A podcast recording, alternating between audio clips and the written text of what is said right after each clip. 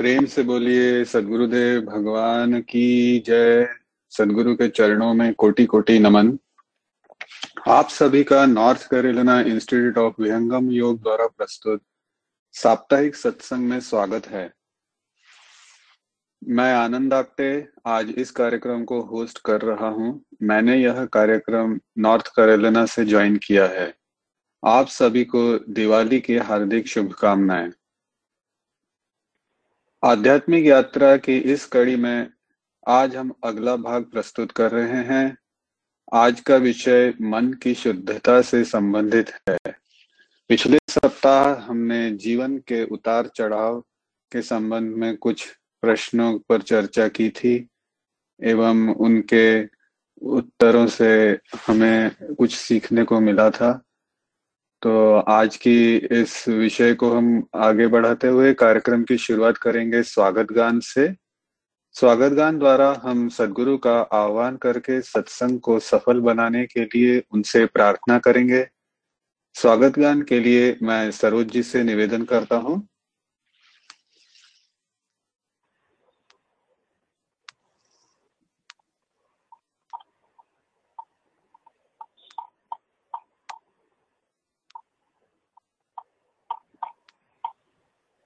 अगर आप लाइन पर हैं तो अनम्यूट कर लीजिए। आवाज़ नहीं आ रही है।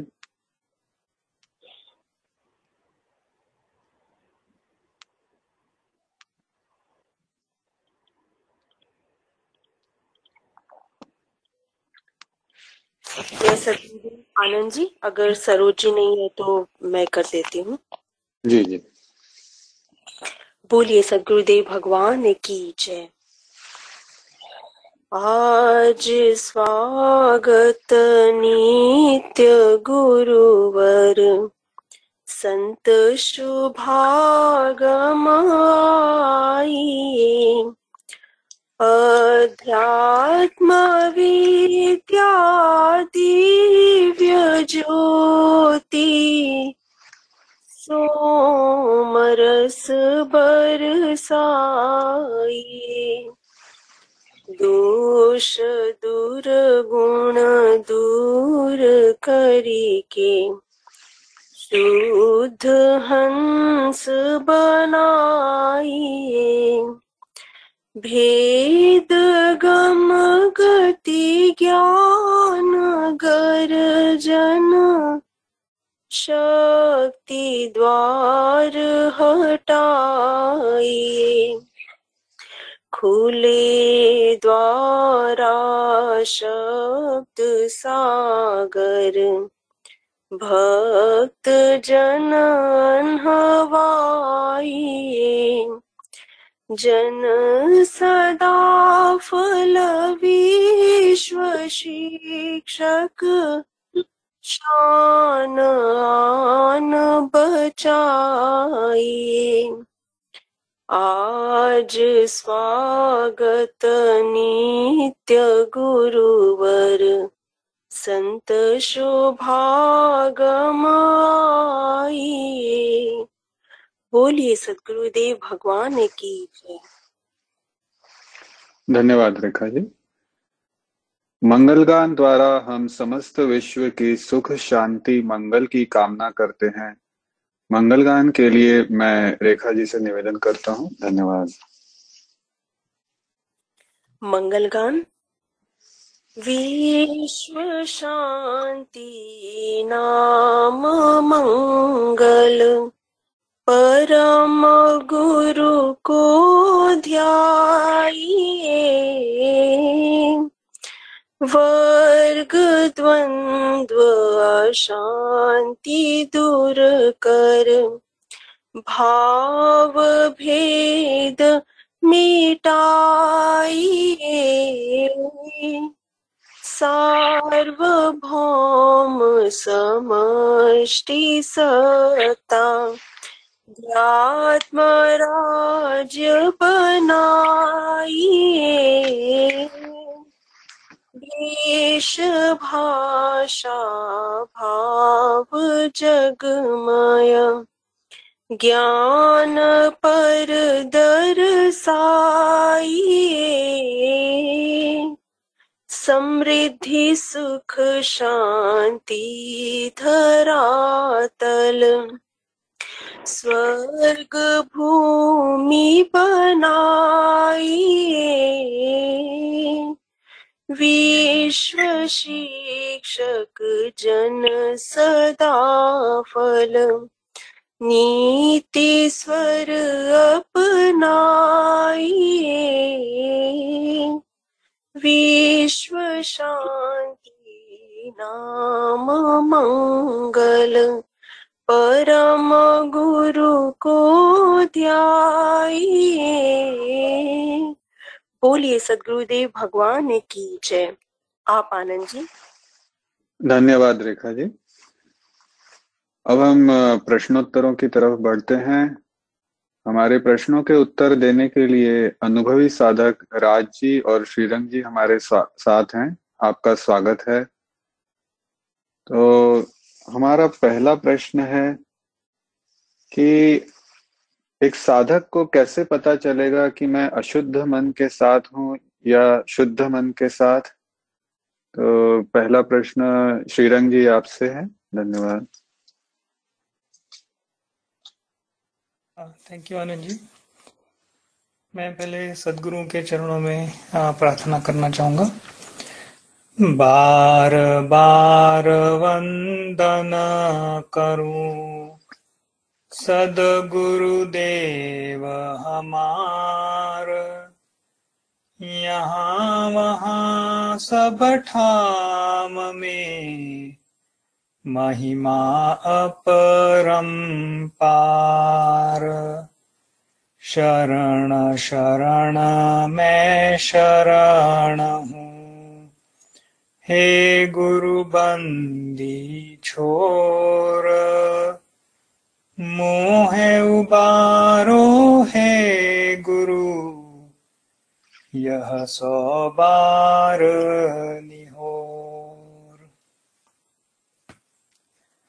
सदगुरुदेव के चरणों में कोटि कोटि नमन और आप सभी लोगों को जय सदगुरुदेव। और आप सबको दिवाली की हार्दिक शुभकामनाएँ।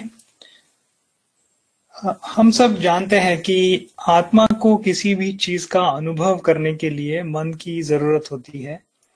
चाहे वो प्राकृतिक चीज़ हो या फिर पंचम भूमि में परमात्मा को आ, परमात्मा का अनुभव करने की आ, आ, हो भूमि हो वहाँ पे हमें मन की ज़रूरत होती है। मन के बिना आत्मा अनुभव नहीं कर सकती। तो हमारा मन अपनी रोज़ाना ज़िंदगी में बहुत ही महत्वपूर्ण भूमिका निभाता है। मन इंद्रियों का स्वामी है। बिना मन के हम इंद्रियों से कोई काम नहीं करा सकते। तो अपना मन शुद्ध या अशुद्ध दोनों स्थिति में हो सकता है। तो हमें ये कैसे पता चलेगा कि हम अपने शुद्ध मन से काम कर रहे हैं या अशुद्ध मन के सहारे काम कर रहे हैं? स्वामी जी ने स्वरवेद में स्पष्ट रूप से लिखा है कि शुद्ध अशुद्ध दो भेद है। मन ही अवस्था हो इंद्री न युक्त अशुद्ध है। शुद्ध सोम रस होय। स्वामी जी कहते हैं कि मन शुद्ध और अशुद्ध, ये मन की दो अवस्थाएँ होती है। मन इंद्रियों के साथ अशुद्ध रहता है।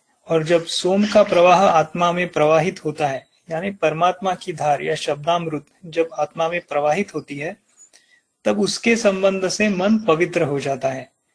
सोमरस प्राप्त योगी की सारी इंद्रियाँ और मन शुद्ध हो जाते हैं। उनमें किसी प्रकार का विकार नहीं उठने पाता।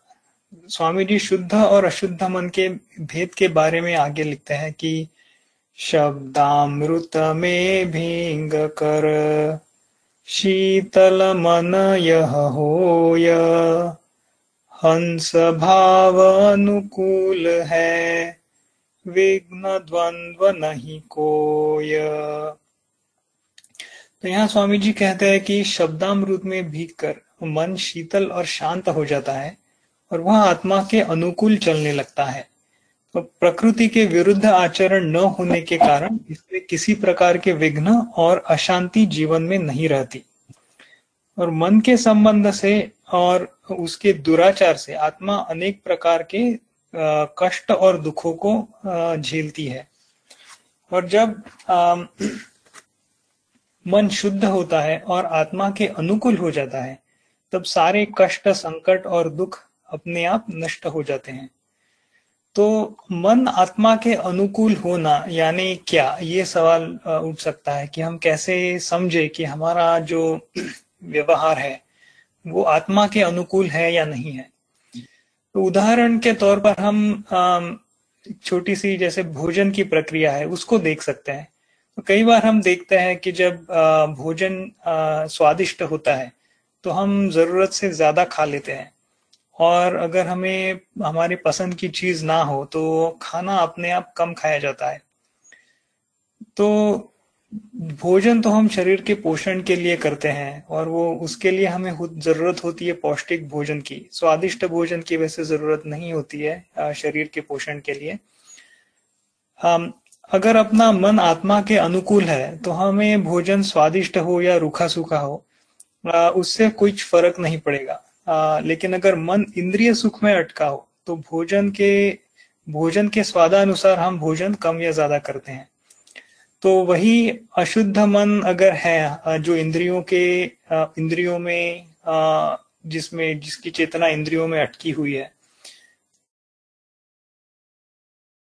है इसी का आचरण हमें आगे चल के आ, हमें शारीरिक दुखों को भोगना भोगना पड़ता है क्योंकि हमारा अशुद्ध मन है वो भोजन की प्रक्रिया में अशुद्ध मन है और जो कि इंद्रियों के सहारे चल रहा है और जो कि भोजन के स्वादानुसार कितना भोजन किया जाए उस आ, उसकी तरफ़ उसका ध्यान होता है। तो इसी की वजह से हमें काफ़ी रोगों का सामना करना पड़ सकता है, जैसे कि मोटापा हो या फिर हार्ट में ब्लॉकेजेस हो इत्यादि। और कम खाना खाने से भी शारीरिक दुर्बलता, थकान इत्यादि हो सकता है। तो आत्मा को तो यह मानव शरीर खुद के अपवर्ग के लिए मिला है। तो आत्मा के अनुकूल आचरण तभी हो सकता है जब यह शरीर का स्वास्थ्य शरीर स्वस्थ रहे और तंदुरुस्त रहे। और हम आत्मा को अपने परम उद्देश्य को आ, उसकी शरीर की सहायता हो। तो अगर हम गौर से सोचे तो हमें ये महसूस होता है कि बहुत बार आत्मा के प्रतिकूल आचरण करने से पहले हमारा शुद्ध मन जो है हमें चेतावनी देने की कोशिश करता है। लेकिन हम उसकी आवाज़ अगर या सुन नहीं पाते हैं या फिर सुनकर भी अनसुनी कर देते हैं। तो हमें अपने शुद्ध मन की आवाज़ सुनने का प्रयास करना चाहिए। क्योंकि मुझे लगता है कि आ, हमें आ, वही हमें महसूस करा देता है कि जो हम आज, अपना जो आचरण है वो शुद्ध मन से उत्पन्न हुआ है या हम उस आचरण को शुद्ध मन से कर रहे हैं या फिर वो अशुद्ध मन से है। तो आज मैं इतने ही भाव रखना चाहूँगा। अगर मेरे से कोई भूल हुई हो तो मुझे कृपया क्षमा कर दे। Back to you Anand ji. Sadgurudev धन्यवाद श्रीरंग जी। अगर राज जी इस पर अपने विचार रखना चाहें तो कृपया आप आगे आए। धन्यवाद।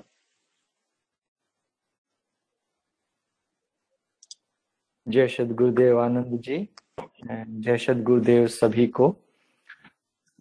श्रीरंग जी ने बहुत ही अच्छे से इस बात को रखा है, और मैं भी सर्वप्रथम सदगुरु चरणों में बारंबार वंदन करता हूँ। बार बार वंदन करूँ सदगुरु देव हमार। यहाँ वहाँ सब ठाम में महिमा परम्पार हम सभी को जीवन में जो सबसे बड़ा वरदान मिला है, या कहिए कि हम सबका बहुत बड़ा सौभाग्य है, कि हमारे साथ में एक ऐसी सदगुरु सत्ता है, सदगुरु शक्ति का साथ हमें मिला है जो हमें ये जो भी बात अभी हम देख सुने हैं कि अशुद्ध और शुद्ध तो वो सत्ता हमें अशुद्ध मन से शुद्ध मन की तरफ़ ले चलती है हमारे परिवर्तन को कर देती है। तो हम सबका ये सबसे बड़ा सौभाग्य है। और आमतौर पर जो आ, हम लोग समझते हैं शुद्ध और अशुद्ध मन की बात। तो इसमें एक चीज़ ये जानना भी आवश्यक है कि ये जो अवस्था है शुद्ध मन की, इसको समझ लें कि जब हमारी जो आत्मिक चेतना है, वह दशम द्वार के पार जब कुंडलनी जागरण होने के बाद सुषमना खुल जाती है, सुषमनातीत हो जाती है तो वो उसके बाद की स्थिति पे है। तो जो शुद्ध मन होता है, क्योंकि तब तक तो हमारे साथ प्रकृति जुड़ी हुई है और उसके प्रवाह में मन का बहाव रहता है। तो उसीलिए हमारी जितनी भी इंद्रियाँ हैं, उन सब में विकार उत्पन्न होते हैं। सदगुरुदेव ने भी लिखा है। तो विहंगम योग में क्या होता है? विहंगम योग में एक योगी जो होता है, जिसकी चेतना माँ उस स्थिति तक पहुँच जाती है तो उसके बाद भी वह फिर भी संसार का कार्य करते रहता है। लेकिन उस स्थिति में भी अगर उसकी चेतना आगे स्थिर न होकर के नीचे भी आती है तो भी सुषमना में स्थिर रहती है। उससे नीचे प्रकृति में फिर बहाव उसका नहीं रहता है। तो इसीलिए उस स्थिति में पहुँचे हुए संत को हम ये कह सकते हैं कि उनको उनका मन हर समय शुद्ध रहता है, क्योंकि उनकी चेतना जो है, वह अपने चेतन धरातल पर स्थित रहती है। और, दूसरी बात यह है कि इसका अर्थ ये नहीं है कि हम सभी को जब तक वह स्थिति प्राप्त नहीं है तो हमारे साथ मतलब हमें उससे पीछे नहीं होना है। क्योंकि हम सबके साथ में जो सत्ता जैसा मैंने कहा जुड़ी है वह बहुत ही आ, मतलब उसके लिए मैं क्या कहूँ मतलब वाणी नहीं होती है कि उस सत्ता का मैं गुणगान भी कर सकूँ। इतनी इतनी महान सत्ता है वो। उन्होंने तो हमें घर में रहते हुए परिवार में रहते हुए वह साधारण विधि दे दी है जिसका हम अगर डेली अभ्यास करें तो हम सब भी उसी स्थिति को प्राप्त कर सकते हैं। वह स्थिति ऐसा नहीं कि अप्राप्य है या बहुत समय मतलब बहुत कठिन परिश्रम करना पड़ेगा। ऐसा नहीं है। सदगुरु ने उसे बहुत सहज कर दिया। कहा कि आप 10 मिनट सुबह 10 मिनट शाम इसका अभ्यास करें। और जब अभ्यास करें, उस समय पूर्ण निष्ठा के साथ, पूर्ण विश्वास के साथ हमें बैठना है। कि 10 मिनट हमें वहाँ पर मन को रोकना। ऐसा नहीं कि 10 मिनट में बैठ जाऊँ शरीर से और मन फिर भी दौड़ रहा है। जहाँ मन जैसे ही दौड़े हुए दस मिनट तो मुझे अपने लिए वहाँ पे रोकना है मंडल पर। तो ये अभ्यास जब हम करते हैं तो धीरे धीरे आप में परिवर्तन तो अपने आप आ जाएगा। जितनी भी जगह हमारा मन फंसा हुआ है संसार में, उससे पहले प्रथम जो है, हमें उसे बाँध करके बाहर करना है। और यह संभव होता है जब हम उस गुरु विधान से ध्यान साधन करते हैं। तो यह कोई अवस्था ऐसी नहीं है कि हमारा शुद्ध मन है और जो स्थिति आप बात करते बहुत दूर नहीं। हम सब भी प्राप्त कर सकते हैं। उसके लिए हमें बस थोड़ा प्रयत्न करना होगा एक नियमित रूप से। इसको हम अपने जीवन में जो साधन है विहंगम योग की, वो जोड़ें और इस चीज़ को हम प्राप्त कर सकते हैं। और ये सब परिवर्तन जितनी भी बातें हैं वह सहज रूप में होती हैं। सहज का कहने का मतलब है कि एक होता है, हम अपने मन में, मस्तिष्क में विचार करते हैं कि मुझे ऐसा नहीं करना है, यह गलत है, ऐसा नहीं करना है, और जब भी वह स्थिति आती है, हम उस याद के अनुसार उस पर एक्ट करते हैं। और एक स्थिति ऐसी है जिसमें आप, का सहज प्रभाव ही उस तरफ़ रहेगा। अच्छा ऐसा है हाँ आपसे वैसा कार्य आप करेंगे। आपको पर मतलब बहुत ज़ोर नहीं लगाना पड़ेगा आपके मन पर आपको, क्योंकि मन तो अगर प्रकृति में तो कुछ भी तरह से भाव में बहेगा इधर उधर तो आपको वहाँ ज़ोर नहीं लगाना पड़ेगा। सहज रूप से मन आपके साथ होके कार्य करेगा। जैसा आत्मा चाहती है, वैसा कार्य होने लगता है। तो यह बहुत ही उत्तम स्थिति है। हम सभी को इसको प्राप्त करना चाहिए। तभी ना हम संसार का भी सारा आनंद ले सकते हैं और साथ साथ में हम परमात्मा की प्राप्ति भी करते हैं। तो हमें वह सारी चीज़ें प्राप्त होती हैं, इसीलिए हमें प्रयास करना चाहिए कि हम अशुद्ध मन से शुद्ध मन की ओर जाएँ। और क्यों जाएँ? इसका भी एक बड़ा महत्व है। कि हमारा मन अशुद्ध है तो शुद्ध में क्यों जाए? तो सहज रूप में ये समझे कि अशुद्ध है तो इसका मतलब है कि वह कुछ ऐसे उत्पात करते रहेगा जिसका फल हमें कष्ट दे सकता है। जिसका फल हमें कष्ट दे सकता है, हमें कष्ट होता ही है। आप इस चीज़ को सोचें कि एक पक्षी है जो स्वच्छंद आकाश में उड़ता है। या एक मछली है जो पूरे समुद्र में गोता लगाती है, जहाँ चाहे जा सकती है।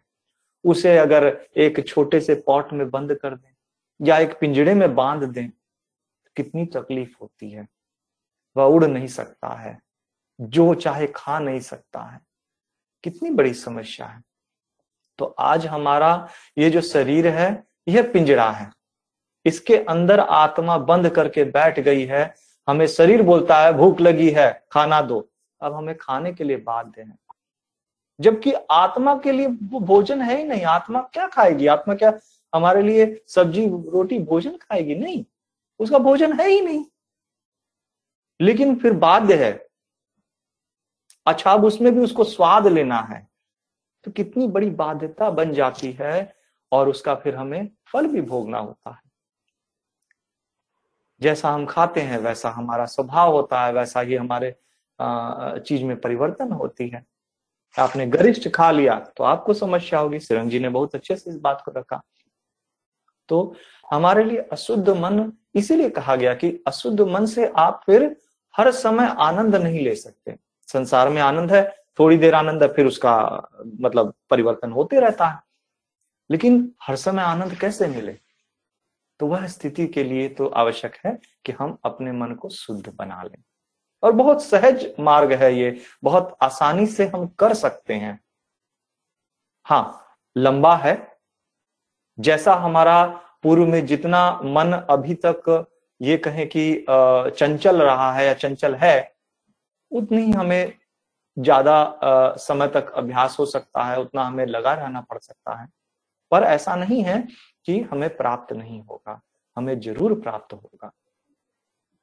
तो जितना हमारा मन चंचल है, ये समझिए कि उतना मैं थोड़ा अच्छे से अभ्यास करने में लगूं, सदगुरु से प्रार्थना हम करें, राइट? हो सके हमें दर्शन भी करना चाहिए, आश्रम जाना चाहिए, वहाँ कुछ समय बिताना चाहिए, क्योंकि जितना हम अच्छे परमाणुओं के साथ में रहेंगे, जितने हम अच्छी शक्ति शुद्ध के साथ में रहेंगे उतना हमारा मन शुद्ध ज़्यादा होगा उतना जल्दी से होगा।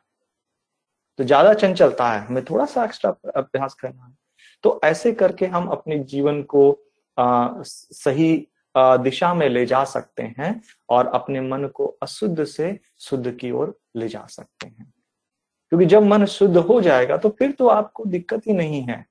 फिर तो आपके लिए आ, आ, मतलब इतना आनंद रहेगा कि आप संसार में भी आनंदित हैं और इससे बाहर जाने का भी आपके पास मार्ग है।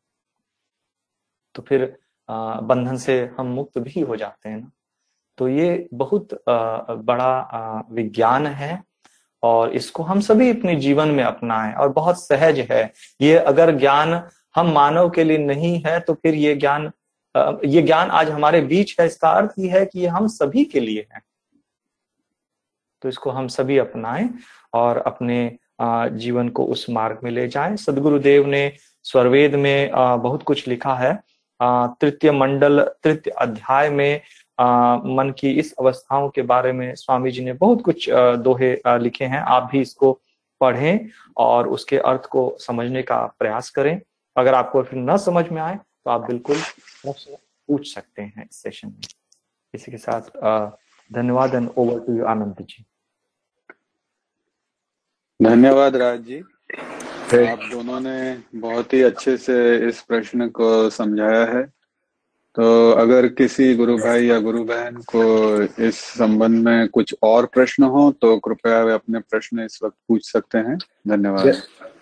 जय सदगुरुदेव हैप्पी जय हैप्पी मेरा अ, मन की बात आई तो मन में मेरी अभी रिसेंटली एक अनुभव है कि मन अपना हमारा शुद्ध कब होता है और समाधि के लिए। तो मन की शुद्धता हर एक के जीवन में हर कोई आत्मा में हर एक के जीवन में आती है मनुष्य जीवन में।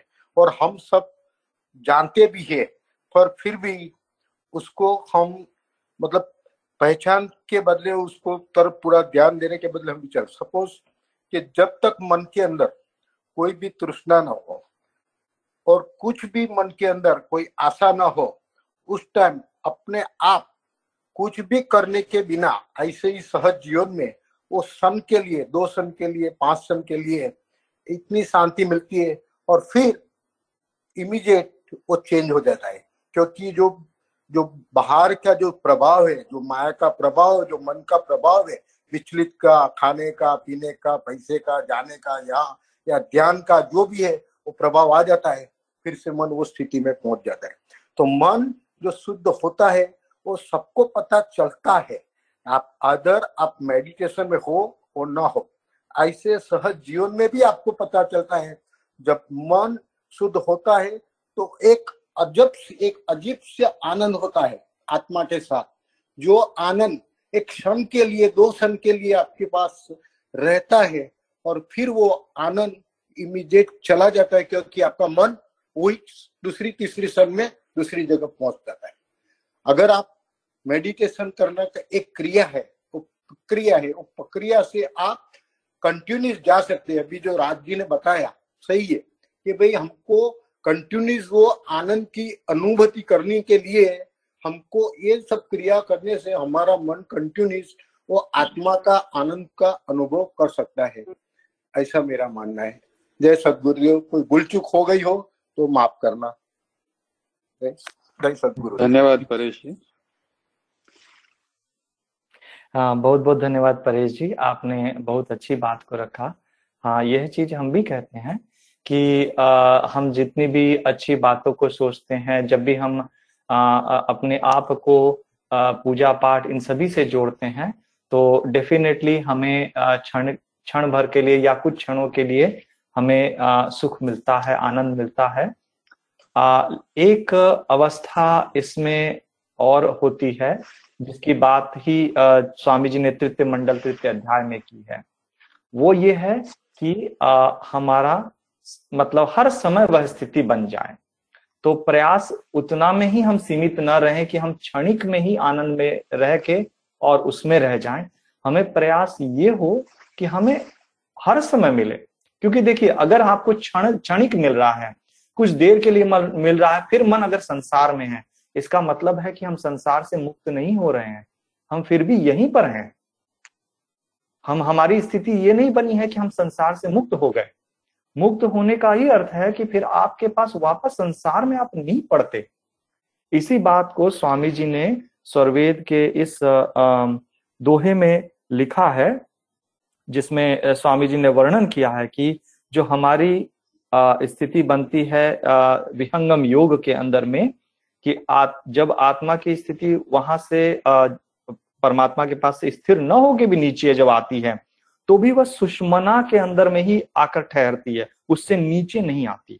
तो इसका मतलब है कि वह प्रकृति में नहीं आती, इसलिए वह आनंद की स्थिति हमें कंटिन्यूस बनती है। तो हमें वह स्थिति को प्राप्त करने के लिए प्रयास करना चाहिए। अगर मैं क्षणिक सुख में ही अपने आप को उसी में रोक लूँ तो मेरी आगे का प्रोग्रेस नहीं होता। तो यह बात स्वामी जी बताना चाहते हैं सभी को। हम सभी के लिए है कि हमको धीरे धीरे मतलब ये चीज़ का प्रयास करते रहना चाहिए कि हम उस परमानेंट स्थिति को भी हम प्राप्त कर लें।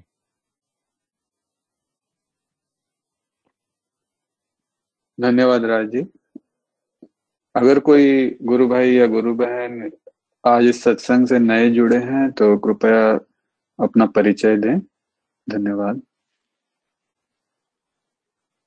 जय गुरुदेव एंड हैप्पी दिवाली सभी को पता नहीं शायद मैं मिस कर गई। आ, थोड़ा मुझे सुना था कि क्या एक कोई ऐसी अवस्था है जहाँ पे विचार ही ना आए? कोई थॉट्स ही ना हो। जी जी। राज जी या और कोई इस प्रश्न को लेना चाहेंगे? अगर अमरजीत आंटी जी हैं तो मैं उनसे निवेदन करूँगा कि वे इस प्रश्न का प्रश्न को लें। मेरा भी एक प्रश्न है एक्चुअली जय सदगुरुदेव। रश्मि जी से थोड़ा सा रिलेटेड है। मैं मैं आ, पता नहीं दोनों के आंसर शायद एक ही होंगे। मुझे ये पूछना है कि वो राज़ी ने जो आ, कहा कि ऐसी स्थिति आती है जिसमें आ, आ, मतलब एक स्थिति को हम पार कर देते हैं और उसके बाद फिर अगर हमारा फिर से कुछ थोड़ा सा मतलब आ, हमारी स्थिति अगर थोड़ी सी हिलती है तो हम फिर भी हम सूक्ष्मना से नीचे नहीं आते हैं वहीं पे रहते हैं। वो कब होता है? मतलब वो स्थिति कब आती है? हम किस स्टेज एक्चुअली स्टेजेस मुझे नहीं मेंशन करना है लेकिन मुझे थोड़ा सा क्लैरिटी uh, चाहिए थी कि वो कब आती है। अभी तो अभी तो हम फ़र्स्ट स्टेज में ही हैं जहाँ तक मैं जानती हूँ कि तीन थ्री स्टेजेस तक हम लोग uh, मतलब हम हमारा uh, हम शरीर में ही रहते हैं। थर्ड स्टेज के बाद हमारा uh, जो हमारी जो स्थिति होती है मन की, वो हम हम हम मन को थॉट्स को कंट्रोल कर लेते हैं।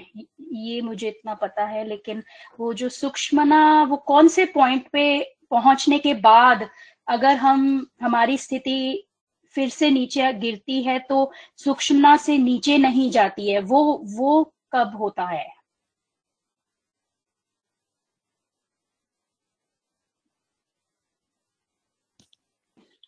जय जय सदगुरुदेव जी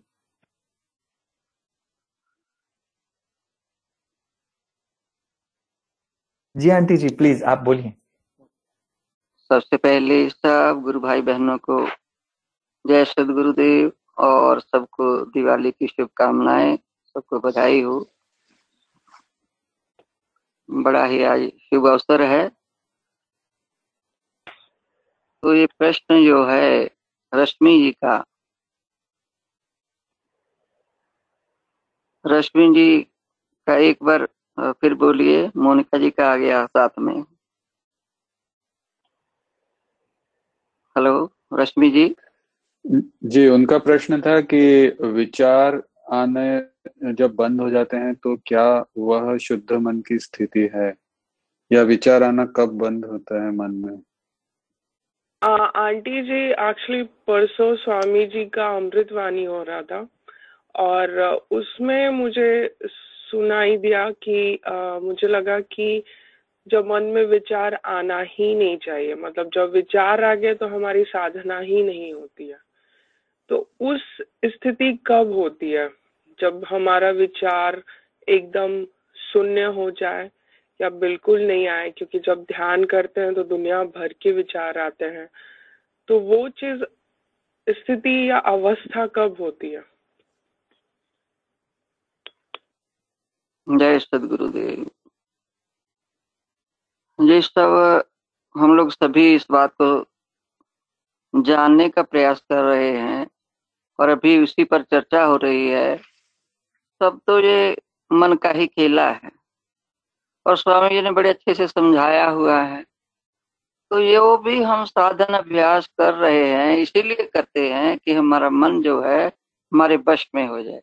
वश में होने का अर्थ क्या है? कि आप जहाँ चाहे वहाँ लगा सकते हैं। वो स्थिति धीरे धीरे साधन अभ्यास करने से हमको प्राप्त होती है, इसको हम ही जान सकते हैं। और ऐसा इसीलिए साधना में सदगुरु देव ने कोटियाँ रखी हैं। तो ये सब साधन जो है, साधन अभ्यास इसीलिए है। तो कोटियों का मतलब यही है कि हमारा मन में विचार सबसे पहले तो यही है, यही कंट्रोल करना है कि हमारे अंतर में धीरे धीरे होता है। ऐसे नहीं है कि अभी हम उपदेश लिए, अभी साधन अभ्यास में बैठे तो हमारा मन मन में जो विचार आते हैं वो बंद हो जाएँगे। ऐसी बात है नहीं। ये तो जब तक आपको चतुर्थ भूमि का अनुभव नहीं हो जाता है, अक्षर मंडल में पहुंचकर मन शांत होता है, स्वामी जी ने बताया। तो जहाँ अक्षर मंडली इसका उद्गम स्थान है, वहीं पर जब ये वहाँ पर हम लोग हमारा स्थिति वहाँ पर हो जाता तो चतुर्थ भूमि का हम लोग को अनुभव होता है। तो अक्षर मंडल का वहाँ जाकर के मन शांत होता है। जब शांत हो गया, शांत होने का मतलब क्या है? शांत वही है कि इसके अंतर में कुछ भाव विचार उठने ही ना पाए। तो वहीं जाकर के, अपने घर में जाकर के आराम करके बैठता है। ऐसे बैठने वाला है नहीं, घुमाता रहता है। ये हम लोग सभी जानते हैं।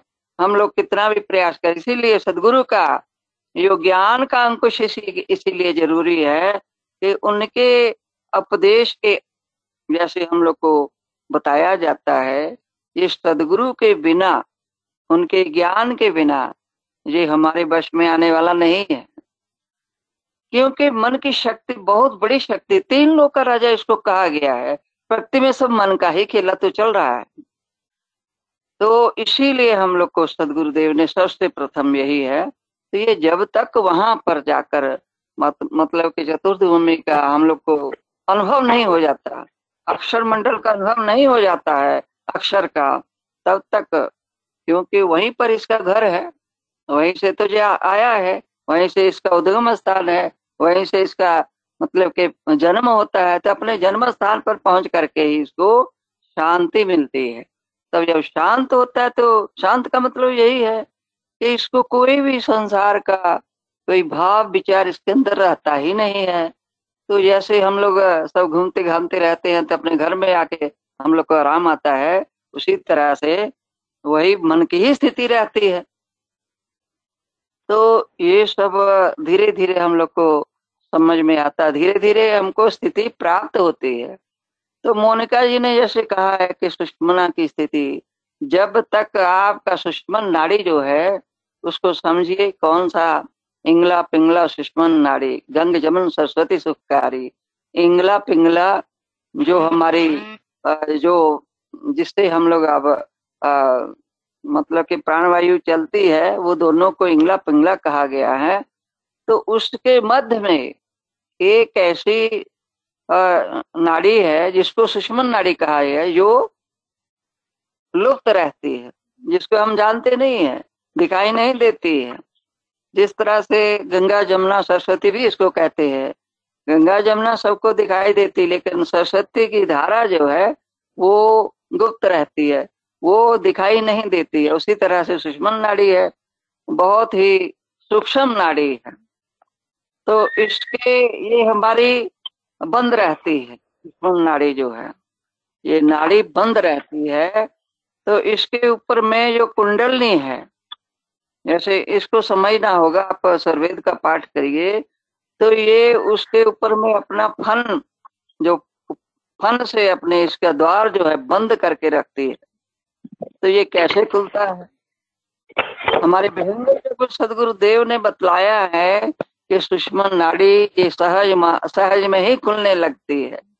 ये सदगुरु के पास है और सब योग जो है उसमें बहुत प्रयास करते हैं लोग तब जा करके इस नाड़ी को खुलते जैसे जिसको दसम द्वार कहा गया है। तो दसम द्वार जब खुलता है तब सुषमन नाड़ी जो है तो आगे में जा करके आगे का हम लोगों को मार्ग मिलता है। तो ये अनुभव की बात है। जब आपका ये सुषमना हो जाएगा तो तब आपको अनुभव होगा कि हाँ यहाँ तक आकर हमारी जो चेतना है तो इसमें रह जाती है। ऐसे वो योगी एकदम महायोगी बन जाते हैं। तो जिनकी नाड़ी जब दुश्मन नाड़ी खुल जाती है तब जाकर के आगे का हमारा जो साधन है वो प्रारंभ होता है। तो इसीलिए सदगुरुदेव ने सब बातों को समझा दिया है। इसको अनुभव करने की बात है। ऐसे धीरे धीरे समझ के ले दुश्मन के बारे में भी स्वामी जी महाराज ने बहुत कुछ लिख दिया है। और इसको धीरे धीरे आप लोग समझने का प्रयास करिए, अनुभव करिए और मन का स्थिति तभी शांत होता है, तभी एकदम स्थिर हो जाता है, जब हमें अनुभव हो जाता है। तो ये इसीलिए तीसरा भूमि तक प्रकृति में हमारी चेतना लगी रहती है। धीरे धीरे ये यहाँ से आगे का मार्ग जब इसको प्राप्त हो जाता है, सदगुरु की कृपा से स्वामी जी ने बतलाया भी है कि मन जो है हम अपने आप इसको वशन में नहीं कर सकते। तो इसीलिए सदगुरुदेव का हम लोग को बहुत बहुत आवश्यकता के उनके आदेश का पालन करें। जैसे अभी राज जी बता रहे थे श्री रंग जी ने बड़े अच्छे से समझाया सब तो संसार मन का खेला चल रहा है प्रकृति में। तो शुद्ध अशुद्ध मन आ, कैसे है आज संसार में? क्या हो रहा है? देखते हैं कैसा परिस्थितियाँ हैं, कैसे लोगों का भाव विचार बन गए हैं। तो आज ये सदगुरु की कृपा की और इस विहंगम योग की हम समझते हैं कि बहुत बड़ी आवश्यकता है कि सब लोग जो है सदगुरु के इस ज्ञान के इस मार्ग में आवे। तो अपने भाव विचार जो इतने हम लोगों के बिगड़ चुके हैं, जो अशुद्ध हो चुके हैं, उस, उनको शुद्ध करें, तभी संसार में शांति हो सकती है। जैसे हमारा मन शांत होगा, तभी तो शांति होगी। तो यही सब चलता है। ये सब संसार मन का खेला प्रकृति में सब मन जो है आपको घुमाई रहता है। सबको मन के अंदर में ही हम लोग आज संसार में चल रहे हैं। तो हम लोग का तो बहुत बड़ा सौभाग्य है। ऐसा ज्ञान हम लोग को मिल गया है। सदगुरु देव का ज्ञान का अंकुश जो लगाते हैं, इस मन के ऊपर में, तब धीरे धीरे मन जो है हमारे वश में होने लगता है। तब भाव विचार हमारे जब हम साधना में बैठते हैं, तब विचार बंद होते हैं। बस यहाँ से विचार बंद हो गए, तब तो आपका साधना शुरू हो ही गया। तो यही तो बात है, यही तो हम लोग को साधन करना है कि हमारे अंतर में कुछ भाव उठने ही ना पाए। तो और ज़्यादा ना कहते हुए मैं जहाँ कुछ गलती होगा, मेरा होगा, क्षमा करिएगा। सबको एक बार फिर दिवाली की बहुत बहुत बधाई दे रही हूँ। बोलिए सदगुरुदेव की जय। जय। बहुत बहुत धन्यवाद आंटी जी आपने बहुत ही सुंदर तरीके से विस्तार से इस प्रश्न का उत्तर समझाया है। आ, मुझे आशा है रश्मि जी एवं मोनिका जी को अपने प्रश्न का उत्तर मिल गया होगा।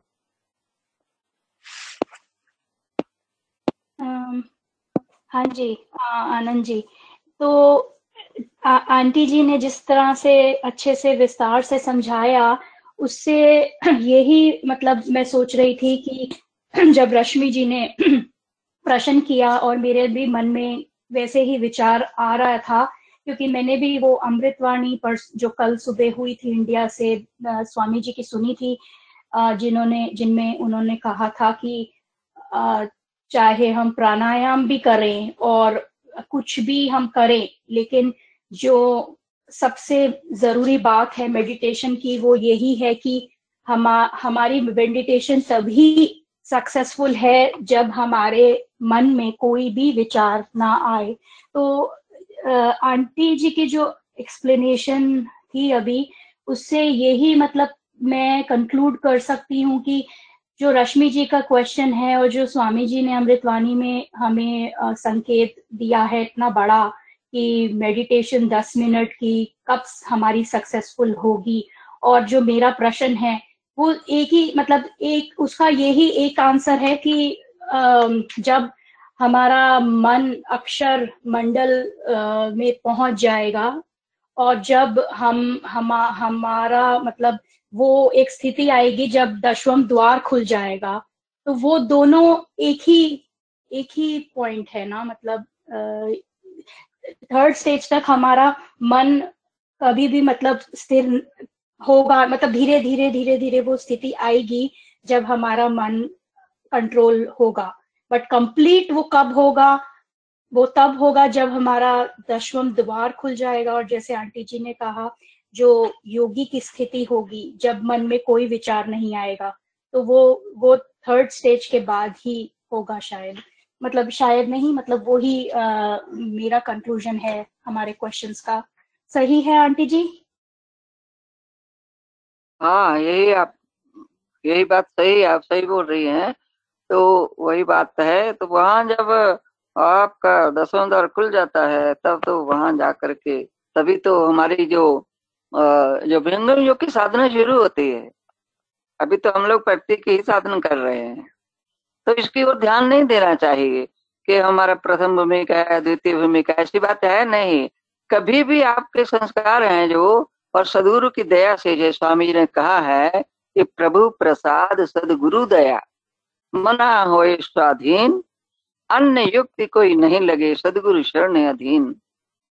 तो प्रभु का प्रसाद मतलब कि सदगुरु का ही ये प्रसन्नता है, प्रसाद प्रसन्नता को ही कहते हैं। सदगुरु जब प्रसन्न हो जाते हैं, सदगुरु की दया हो जाती है, तब आपको सब आपके कार्य जो है बन जाते हैं अध्यात्म में भी। जो भी अध्यात्म का ज्ञान हम जिस मार्ग पर चल रहे हैं, इस ज्ञान की प्राप्ति तभी होती है। इसीलिए तो हम लोग को सेवा साधना और सत्संग की आवश्यकता पड़ती है। इसीलिए इसको करने के लिए इतना ज़ोर दिया जाता है, सेवा करते रहे, साधन करते रहे। साधन क्या है? जो सदगुरुदेव का युक्ति हम लोग को मिला है, कोई भी प्रथम भूमि या द्वितीय भूमि इसका, इसकी ओर ध्यान नहीं देना चाहिए। आप यहाँ लगे हैं, उसको पूर्ण श्रद्धा, विश्वास के साथ लगे रहिए, करते रहिए, करते करते तो आपको अवश्य जो है सदगुरु कृपा प्राप्त होता है। ऐसा बात नहीं है सदगुरु जो है, वो सब सब के ऊपर अपनी कृपा रखते हैं। सब शिष्यों के ऊपर उनका दया रहता है, सब संसार के ऊपर दया रहता है। लेकिन जब हम करेंगे नहीं, ये ज्ञान तो करने का ही है, क्रियात्मक साधन है। करके देखो, सदगुरुदेव कहते हैं, उनको पहले का यही बात है। इसको करना चाहिए, जैसा आपको आदेश दिया गया है। विधिवत तुम साधन करियो विधिवत साधन करने के लिए तो सदगुरु का उपदेश है। तो ये सब ज्ञान हमको तभी धीरे धीरे समझ में आता है। तो ऐसा बात नहीं कि सुषमना आपको जाकर के आ, मतलब कि तीसरा में या चौथा पहुँचे तब जाके खुलेगा। कभी भी आपका सुषमन खुल सकता है। कभी भी आपके ऊपर में सब कृपा हो सकती है। तो ये इस बात की ओर ज़्यादा सोचना नहीं चाहिए। तो बस अपना जो हमारा कार्य है उसको करें। सदगुरु का काम जो है अपना करते ही हैं। समय से होता है सब कुछ। आपके संस्कारों के साथ ऊपर होता है सब कुछ। तो ये सब बातें इतना जो भी हम लोग आए हैं, हमारा सौभाग्य समझना चाहिए कि ऐसा ज्ञान हम लोग को मिला इस समय में। ऐसे संसार में, इतना संसार में सब तरह का ज्ञान प्रगति में चल रहा है, लेकिन उसी में से हम लोग कितने सौभाग्यशाली हैं कि ऐसा सत्य मार्ग जो हम लोग को मिल चुका है, जिससे हम लोग उस ईश्वर की ओर बढ़ रहे हैं, अपने कदमों को बढ़ा रहे हैं कि हम उसकी प्राप्ति कर लें।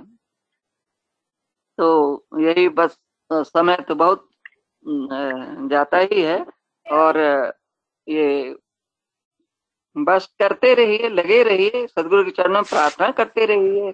तो हमारे दोष दुर्गुण दूर हो जाते हैं और हम उसके अधिकारी बन जाते हैं। तो अपने आप आपका आगे का मार्ग जो है वो प्रशस्त होते जाता है। जय सदगुरुदेव। धन्यवाद जी। जी मैं जी जय सदगुरुदेव आनंद जी जय सदगुरुदेव सभी को। हैप्पी दिवाली। और बहुत सुंदर आंटी जी ने बता ही दिया है। और मुझे इतना याद नहीं रहता है, लेकिन शायद कुछ संस्मरण मेरे मन में आ रहा है, जो मैं रखूँ तो शायद जो और भी प्रश्न है गुरु बहनों के मन में, वो चला ही जाए। सदगुरु कृपा हो। तो नाम मुझे याद नहीं आ रहा है, कोई एक गुरु बहन होती हैं दिल्ली में। हाई स्कूलर रहती हैं हाई स्कूलर रहती हैं उस समय। और वो इस अंदर से इच्छा होती है कि मुझे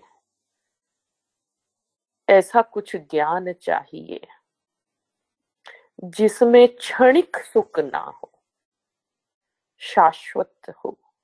क्या ऐसी भी कोई पूजा है? ये बचपन से पूजा करते थे, जैसे हम करते हैं। आज दिवाली है, लक्ष्मी की पूजा करते हैं, नवरात्रि है, दुर्गा की पूजा करते हैं। सभी भगवान की पूजा करते हैं, जो भी अपने हैं हिंदू धर्म में। पर वो तभी करते हैं जब ऐसे समय आते हैं, अवसर आते हैं। तो वो ये प्रश्न इतना गहरा अंदर उनके अंदर होता है कि क्या ऐसी भी पूजा है जो ऐसा आधा घंटा, एक घंटा का ना हो, जिसमें कोई समय की ऐसी सीमा ना हो तो यह प्रश्न उनके अंदर घर कर लेता है। ऐसे प्रश्न आने चाहिए हम सभी के अंदर, जिज्ञासा रहनी चाहिए। जब विचार उस स्थिति को पाने की हो और कुछ और ना हो तो प्रभु दया करके वो मार्ग दिखाते हैं। ये मेरी आ, समझ है।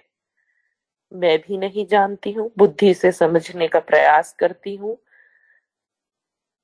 तो ये जो गुरु बहन होती हैं इनके अंदर हमेशा ये रहता है हाई स्कूल से अब कॉलेज की ओर जाने लगती हैं। अभी भी हाई स्कूलर में है। होता है गर्मी छुट्टी या ऐसे चाचा जी के यहाँ जाती हैं तो वहाँ ये गुरु का फ़ोटो सारे भगवान के फ़ोटो हैं, साथ में गुरु का फ़ोटो ऊपर लगा हुआ है। तो प्रश्न करती हैं कि ये कौन है? तो बोले, ये तो हमारे गुरु हैं, विहंगम योग के आचार्य हैं। पूजा करते हैं हम, ध्यान करते हैं हम, सब पूजा करते हैं, गुरु की भी पूजा करते हैं। अच्छा तो इनको बड़ी जिज्ञासा होती है, भाई ऐसा गुरु फ़ोटो में तो पूजा करना सीखा है, पर ये एक अट्रैक्शन हो जाता है उनको। अब वो पूजा तो हो जाता है, पर इनका मन वहाँ लग जाता है। अब देखिए, जो संस्कारी आत्माएँ हैं, उनको कुछ ज्ञान अभी क्या है? प्रथम ज्ञान भी इस जीवन में तो नहीं मिला है। पूर्व जन्म का ज्ञान भी नहीं है हमें। और फिर भी वो अट्रैक्शन हो जाता है। फिर एक समय होता है कि वो जाके देखती हैं कि सब लोग नहीं देख रहे, क्योंकि वो पूजा के तरफ़ कुछ ऐसे भजन संध्या कुछ हो रहा है तो जाती थी तो थोड़े माता पिता का विरोध होता था कि ये लड़की तो ऐसे बन जाएगी, लगता है ऐसा। फिर भी ठीक है, वहाँ पर उनके माता पिता के घर में गुरु का नहीं था, साथ में जाते थे दादी नानी के साथ तो था एक पर ये जिज्ञासा अंदर बहुत था। फिर जब सभी लोग नहीं रहते, आँख छुपाते, वो पूजा रूम में जाती है, पहला बुक उनको दिखता है अपने वंदना का बुक वंदना का बुक के तरफ़ उनका अट्रैक्शन हरनिश बन जाता है। और अब देखती है कि कोई मुझे इधर उधर देख तो नहीं रहे हैं। तो वन्ना का बुक खोलूं, अंदर से इच्छा आती है कि वन्ना का बुक खोल के मैं देखूँ तो अंदर क्या है? तो जैसे ही वन्ना का बुक खोलती हैं अंदर जिज्ञासावश, उनको दिखता है प्रथम वंदो गुरु चरण, जिन अगम गम्य लखाइया। अरे, ये कैसी बात हो गई? अगम गम्य लखाइया, जिसका गम ना हो ऐसा लखने वाला, ऐसा क्या है इस शब्द में, क्या है? और जिज्ञासा बढ़ जाती है। ऐसा गुरु है जो अगम को लखा दे, जहाँ हम जा भी ना सके। गुरु गुरु ज्ञान दीप प्रकाश करी पट खोल दरस दिखाइया। ये ऐसा पट खोल के दरस दिखाने वाला, ऐसा क्या है? यह शब्द गूंजने लग जाता है मन में। वंदना की वो दो लाइन, देखिए, ज्ञान आपके अंदर कैसे उतरेगा? कैसा संस्कार लेके हमारे हम नहीं जानते। एक क्षण मात्र हमारा जीवन परिवर्तन कर देता है, यदि हमारा जो जिज्ञासा है, वो सत्य को जानने का हो।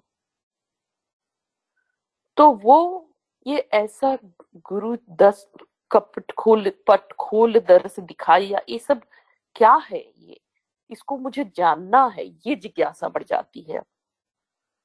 तो वो वहाँ से वो आती हैं घर। फिर वो अपने बात करती हैं कि मुझे ये ज्ञान चाहिए।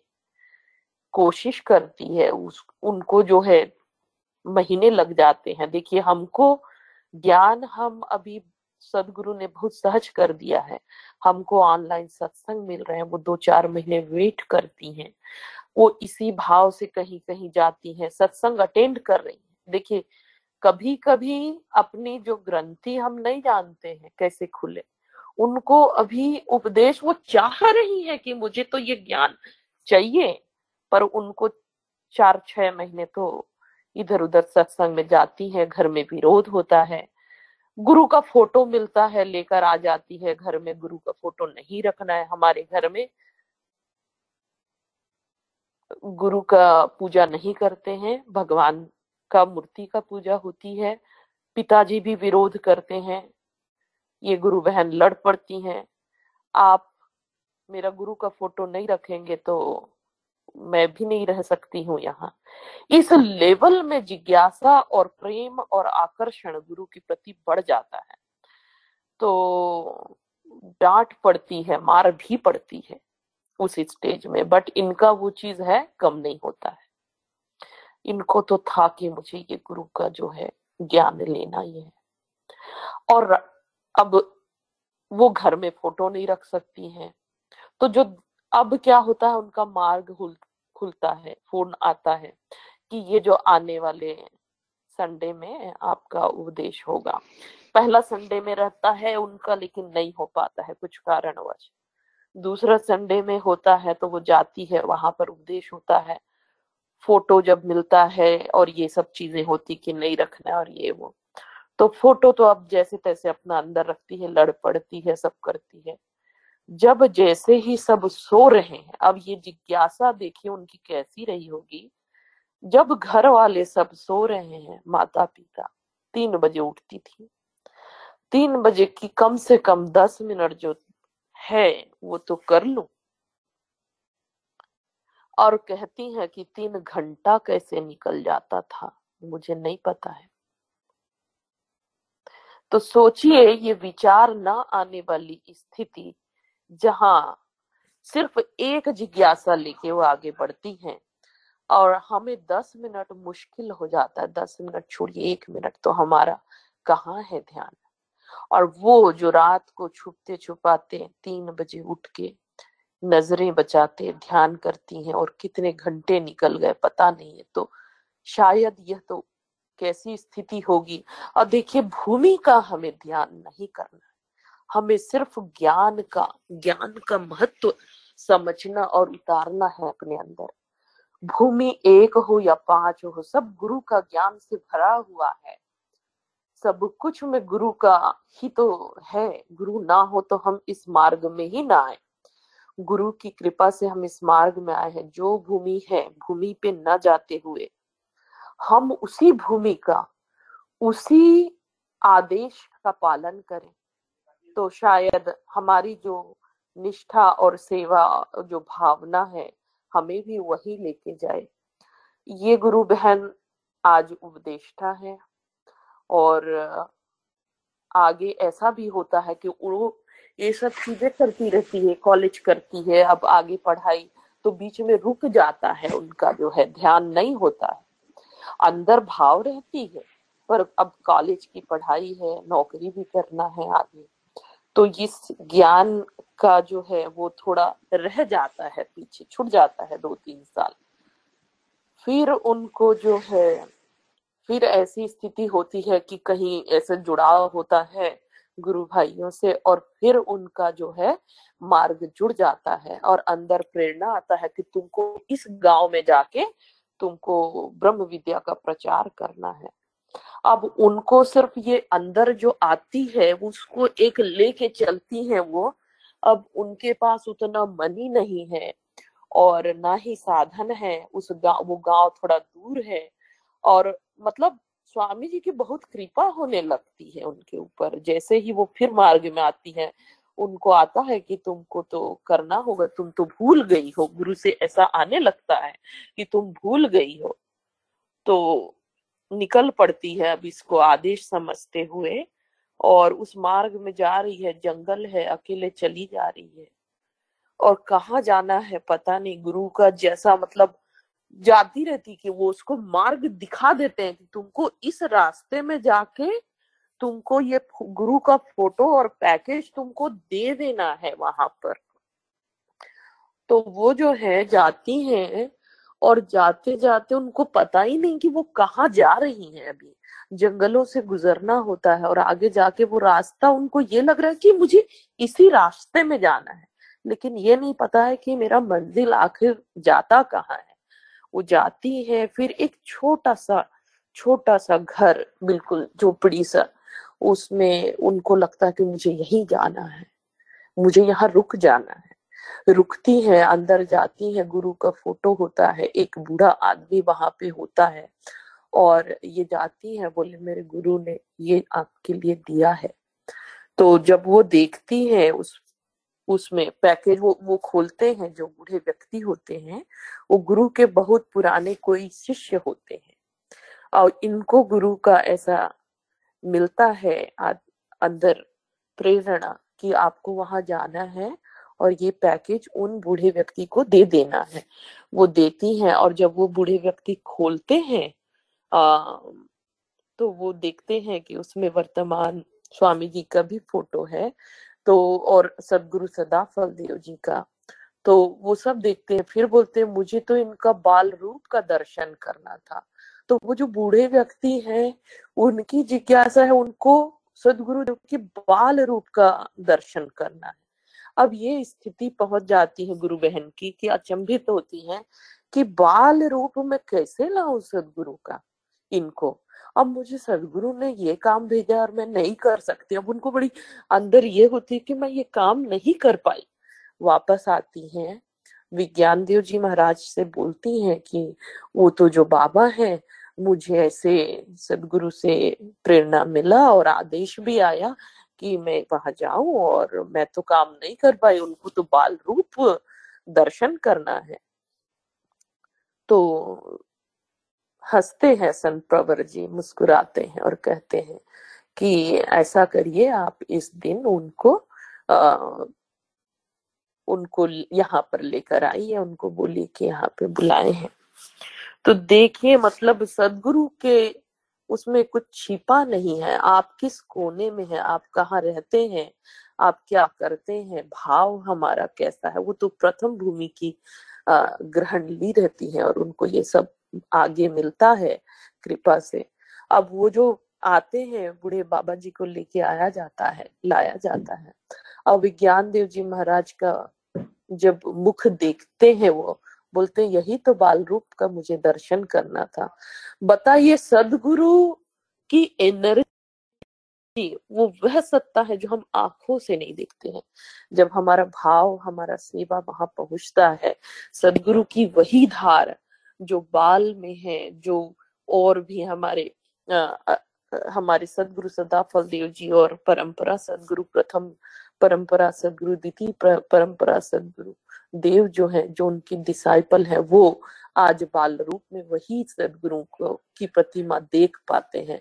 तो हम हम नहीं समझ सकते हैं बुद्धि से इन बातों को। ये तो सदगुरु की कृपा है जो ऐसे हो जाए तो हमारा सौभाग्य हो। और ऐसे तो आजकल सत्संग इंडिया के जो है, इसमें तो ऐसे अनगिनत संस्मरण जो लिखा हुआ भी नहीं है, लोग अपने अनुभव शेयर करते हैं। अब वो सुनो तो वहीं से यह सब सुनने को मिलता है और वही मैं यहाँ पे रखी हूँ। ऐसे ही पिछले सत्संग में मुझे ध्यान आ रहा है। तुलसीदास जी, कालीदास जी की बातें जैसे कर रहे थे गुरु भाई लोग प्रेरणा जब मिलती है तो कैसे ये आपके अंदर उतरेगी? किस दिशा में आपको लेके जाएगी? इसका भी ज्ञान नहीं होता है। तो जिस तरह तुलसीदास जी रामायण लिखते हैं, उनकी कथा तो हम सब जानते हैं। कालिदास जी भी उसी लाइन में थे, जो बिल्कुल बुद्धू थे जब उनकी शादी होती है राजकुमारी जी से। तो वो राजकुमारी बड़ी ज्ञानी होती हैं। उनका शास्त्रार्थ होता है आ, और पंडितों के बीच में। और वो ये ये रखती हैं कि शर्त रखती हैं जो शास्त्रार्थ में मुझे हरा दे उनसे ही मेरा विवाह होगा। अब वो बड़ी ज्ञानी होती है, ब्रह्म ज्ञानी होती है, उनको हराना पंडितों के बस की बात नहीं होती है। ऐसा ब्रह्म ज्ञानी होना चाहिए जो उनको हरा दे, तब उनका विवाह उनसे हो। तब ये जो है सभी लोग एक मान रहता है हमको अपने ज्ञान का तो पंडितों को रहता है कि इनको तो हम अकेले नहीं हरा सकते हैं, मिलके कुछ करना होगा हमें। तो वो एक प्लान करते हैं, जब जाते रहते हैं, विचार करते तो ये जो कालिदास, जो बुद्धू होते हैं, कालिदास नहीं होते हैं तब। पेड़ में उल्टा लटक पेड़ की डाली खुद ही काट रहे होते हैं। तो जब देखते हैं पंडित तो इससे बुद्धू इंसान कौन होगा? जो खुद ही जिस डाली पे बैठा है, उसी डाली को काट रहा है। ये गिरेगा कि क्या होगा? इसको कुछ है नहीं। ये तो बुद्धू है। बुद्धू नाम से ही वो जाने जाते हैं। अब जो है सोचते हैं, राजकुमारी को नीचा करने के लिए ऐसा ही बुद्धू से कुछ शादी कर दें। तो इन, ये ये लोग जो हैं उनको हरा सकते हैं, लोग सब मिल के हरा सकते हैं तो वो लोग प्लान करते हैं कि ये ये जो बुद्धू है, ये कुछ बोलेगा नहीं, सिर्फ़ इशारा करेगा और हम ऐसे सभी लोग, बाकी लोग, हमारे जो ये, जो बोलेगा उसको हम ट्रांसलेट करेंगे और ब्रह्म ज्ञानी के रूप में दिखाएँगे और इस बुद्धू से रानी की शादी करा देंगे। राजकुमारी की। अब वो कालिदास बुद्धू को सिखा देते हैं कि देखो तुमको कुछ बोलना कुछ नहीं सिर्फ़ तुमको इशारा करना है। तो उसको लेके जाते हैं और शास्त्रार्थ होती है। मैं पूरी बातें शायद जो प्रश्न उत्तरी होती है अच्छे से ना रख पाऊँ इस बीच जो शास्त्रार्थ में होता है। लेकिन जब उनको ले जाया जाता है और बोलते हैं कि ये हमारे गुरु हैं, वो लोग कालिदास जी को प्रेजेंट करते हैं गुरु के जैसे, और ये बोल नहीं सकते, इनका भी मौन व्रत चल रहा है। ये इशारे से आपके साथ शास्त्रार्थ करने को तैयार है।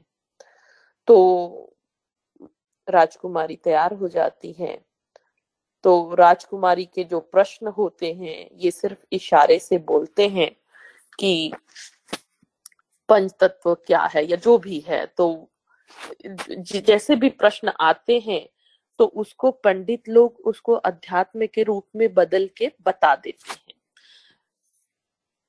वो रुको या मारो मुक्का, ऐसे तो वो उसको अध्यात्म के उसमें बदल के शास्त्रार्थ जो होता है उसको बता देते हैं। तो उससे यह प्रमाणित कर देते हैं जितने भी प्रश्न होते हैं, क्योंकि ये लोग अभी सभी लोग मिलके राजकुमारी जी को प्रेजेंट कर रहे हैं कि वो ऐसे बोल रहे हैं। तो अब राजकुमारी मान जाती है कि ये ब्रह्म ज्ञानी है, ये तो बहुत बड़ा विद्वान है, इनका जो गुरु है। तो उस दिन तो ठीक है, पर अब इनको बोल, कालिदास को बोल दिए रहते हैं कि भाई तुमको जो है बोलना कुछ नहीं है, मौन व्रत करना है और सिर्फ़ इशारे से करना है तो तुमको राजकुमारी से शादी हो जाएगी। तो वो खुश हो जाता तो बुद्धू रहता, यार, बिना कुछ बोले मेरे को राजकुमारी से शादी करने मिल रहा है। अब हो जाती है शादी।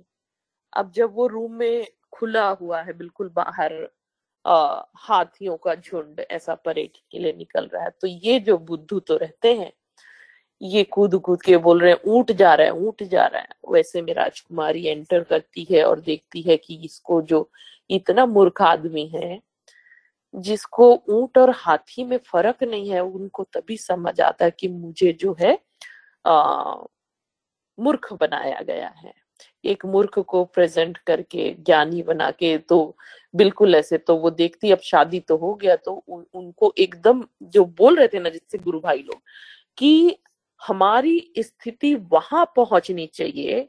कालिदास तो मूर्ख से विद्वान बन जाते हैं। ऐसा मोमेंट चाहिए ऐसा अर्थ क्वेक आना चाहिए हमारे जीवन में जो हमको हिला के रख दे। यही समय था। जब उनको तिरस्कृत करती हैं, राजकुमारी कहती हैं कि तुम जब तक ब्रह्म ज्ञानी नहीं बन जाते, मैं तुम्हारी ये शादी को स्वीकार नहीं करती। अब जो है, कालिदास के पास पास कुछ और तो रहता नहीं है, जो यही एक उनको जीवन में मिला है, वो भी अब उनसे इतना तिरस्कार मिल जाता है।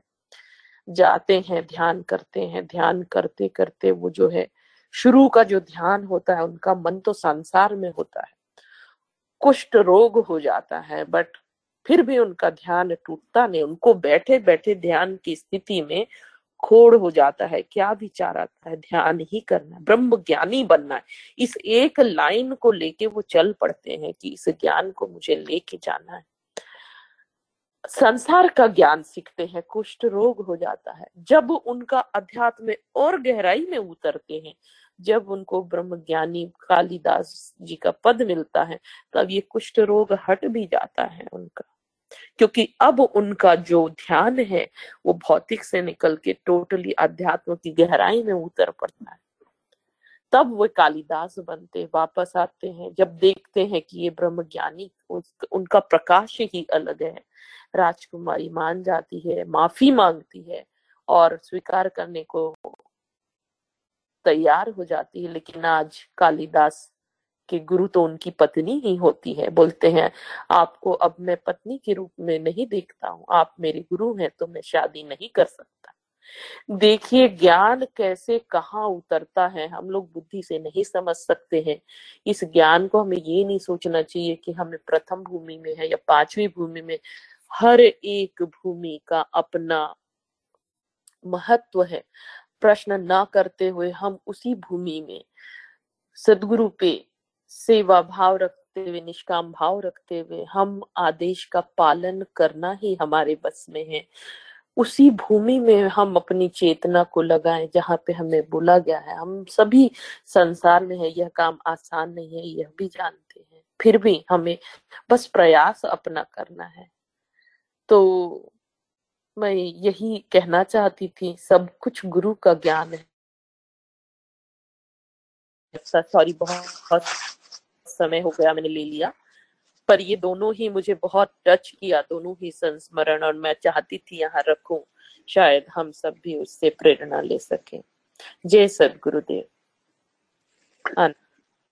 धन्यवाद माया जी। आनंद जी मैं दीप्ति बोल रही थी। जी जी बोलिए।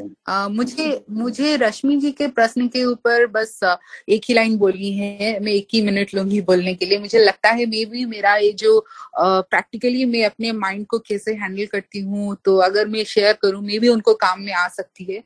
तो एक्चुअली uh, मेरा तो ज्वाइनिंग uh, हुआ अभिहंगम योग में July fifteen two thousand twenty को।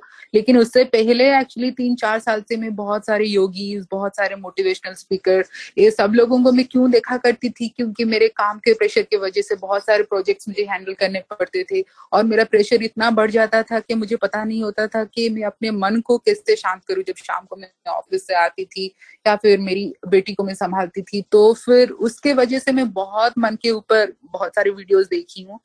तो बहुत सब देखने के बाद मुझे जो मैं प्रैक्टिकली उसको पसंद करती हूँ और धीरे धीरे मैं उसको इम्प्लीमेंट करती जा रही हूँ, क्योंकि वो बहुत टफ है मन को कंट्रोल करना। क्योंकि जैसे कि आंटी जी ने, राज जी ने, श्रीरंग जी ने, माया जी ने जो बोले, वो तो बहुत ही उच्च भूमि की बात है, वो तो चेतन मंडल की बात है।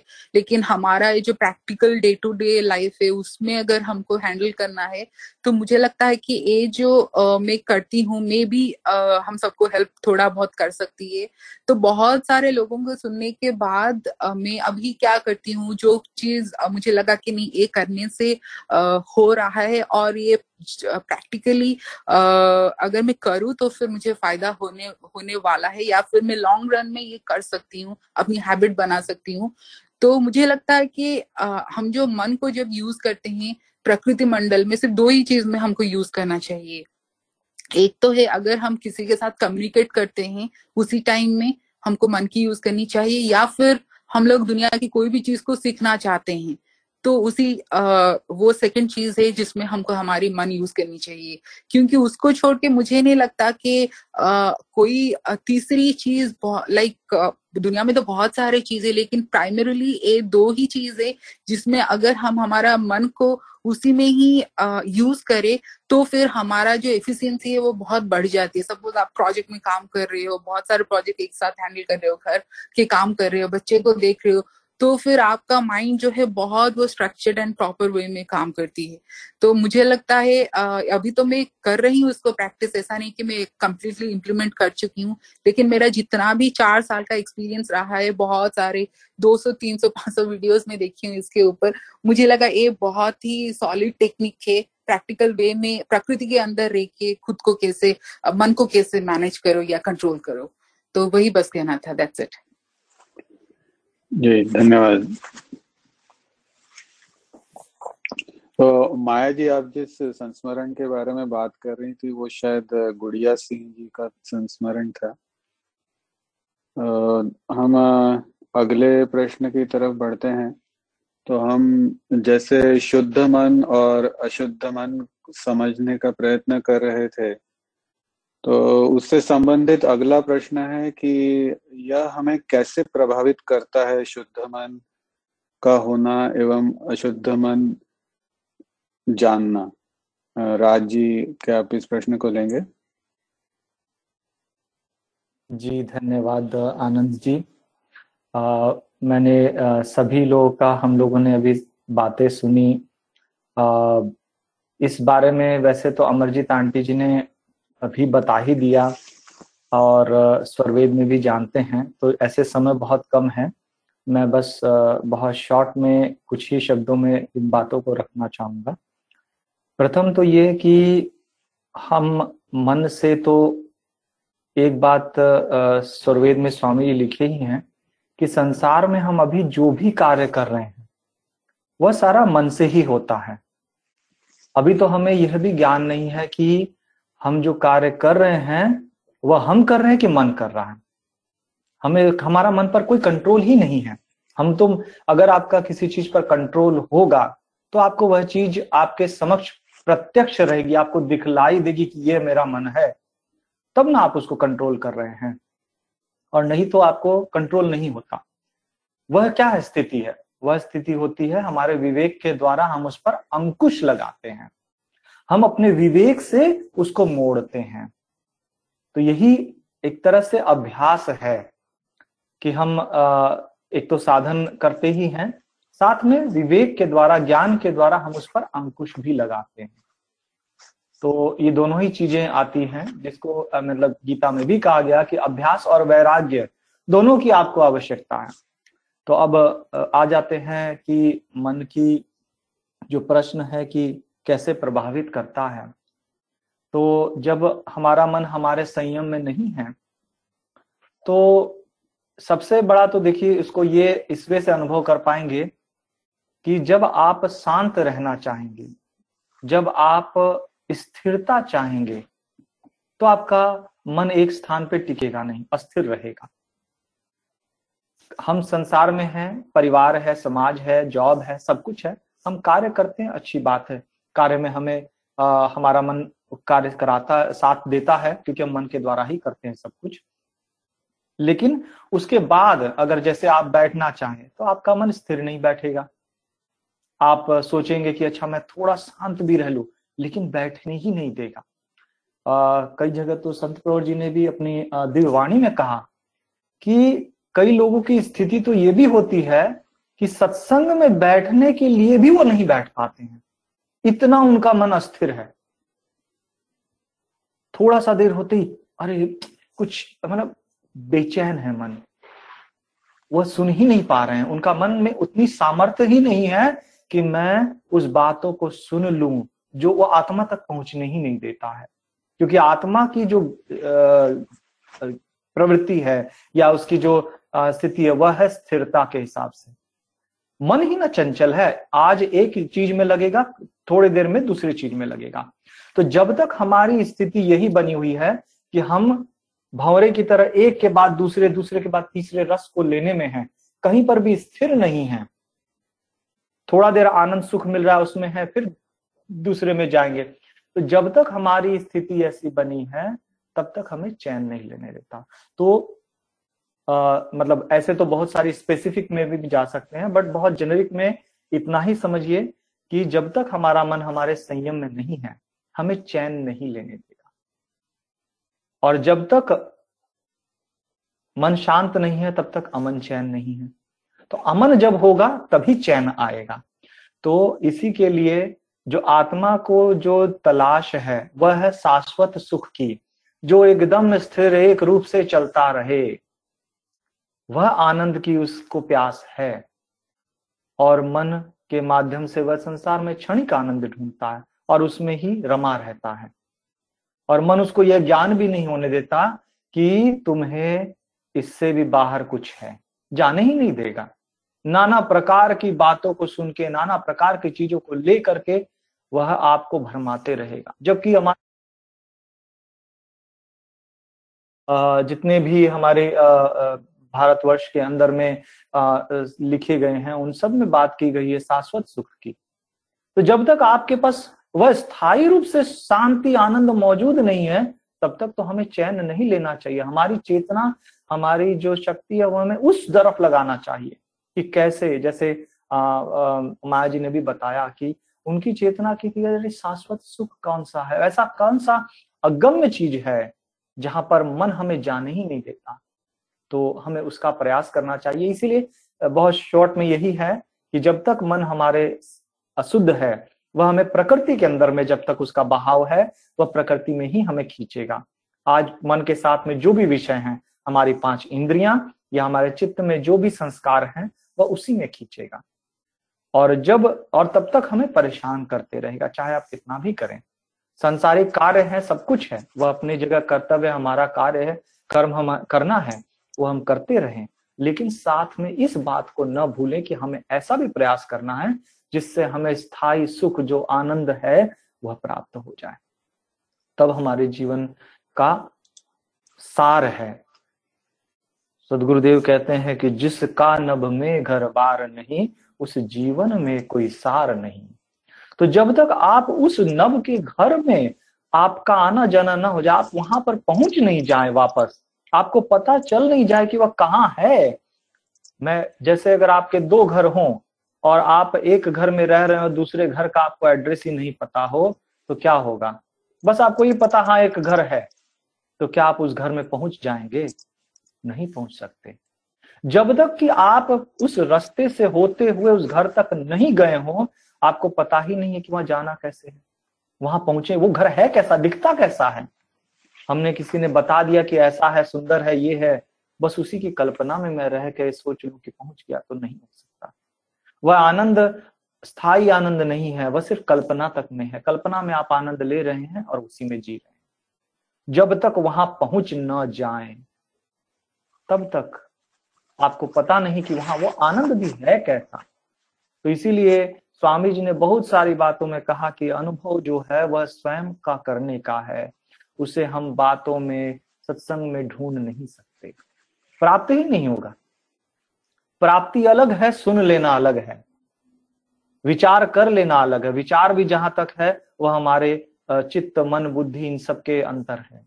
लेकिन यह चीज़ तो प्राप्त होने वाली उससे परे की है।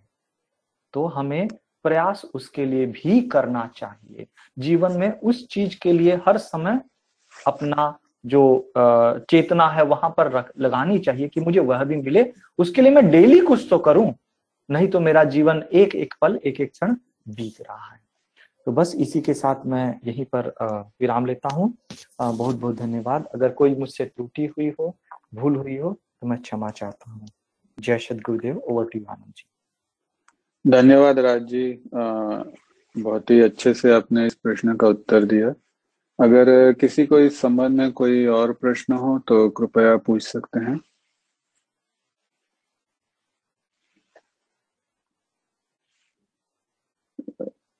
कार्यक्रम को हम समाप्ति की ओर ले चलते हैं। कार्यक्रम की समाप्ति हम गुरु वंदना आरती एवं शांति पाठ से करेंगे।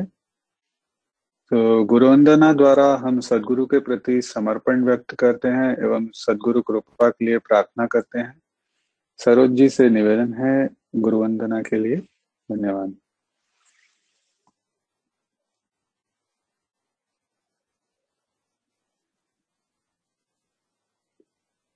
सरोज जी, अगर आपका माइक्रोफोन म्यूट है तो उसे अनम्यूट कर लीजिए